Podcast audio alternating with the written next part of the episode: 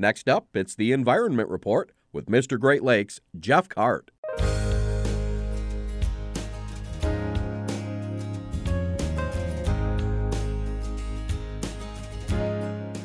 One of Saginaw Bay's greatest restoration success stories continues on August 19th. That's when more baby sturgeon will be released into the Saginaw Bay watershed during public events.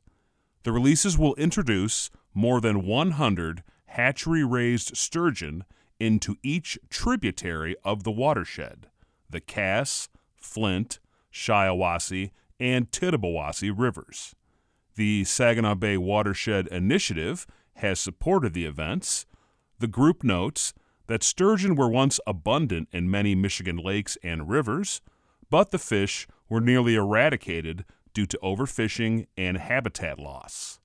In recent years, partnerships and projects are working to restore sturgeon to a self sustaining level in Michigan. More information about the public release events is online at saginawbaysturgeon.org. Governor Gretchen Whitmer has signed bills to expand clean energy in the state. Two House bills will allow local governments and solar energy developments to opt into payments in lieu of taxes. This change cuts red tape and clears the way for more solar energy in Michigan, according to the governor. Two Senate bills signed by the governor expand the eligibility of properties and projects for a program that allows local governments to work with building owners and contractors on energy efficient and climate resilient projects. One last Senate bill repeals the requirement that state regulations be no stricter than federal rules.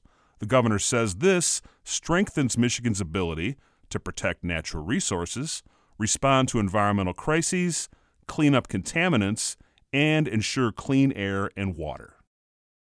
Michigan leads the country in clean energy jobs. The nonprofit news site Michigan Advance reports that we hold the top spot based on more than 15,800 clean energy jobs created in the past year. A report from the communications firm Climate Power says Michigan also has the greatest number of clean energy projects in the country, securing more than $21 billion in investments. According to Michigan Advance, the Federal Inflation Reduction Act is providing resources for this boom. Michigan is projected to create 167,000 clean energy jobs over the next decade. This has been the Environment Report. For information on these and other stories, see MrGreatLakes.com. For Delta College Public Radio, I'm Jeff Kart.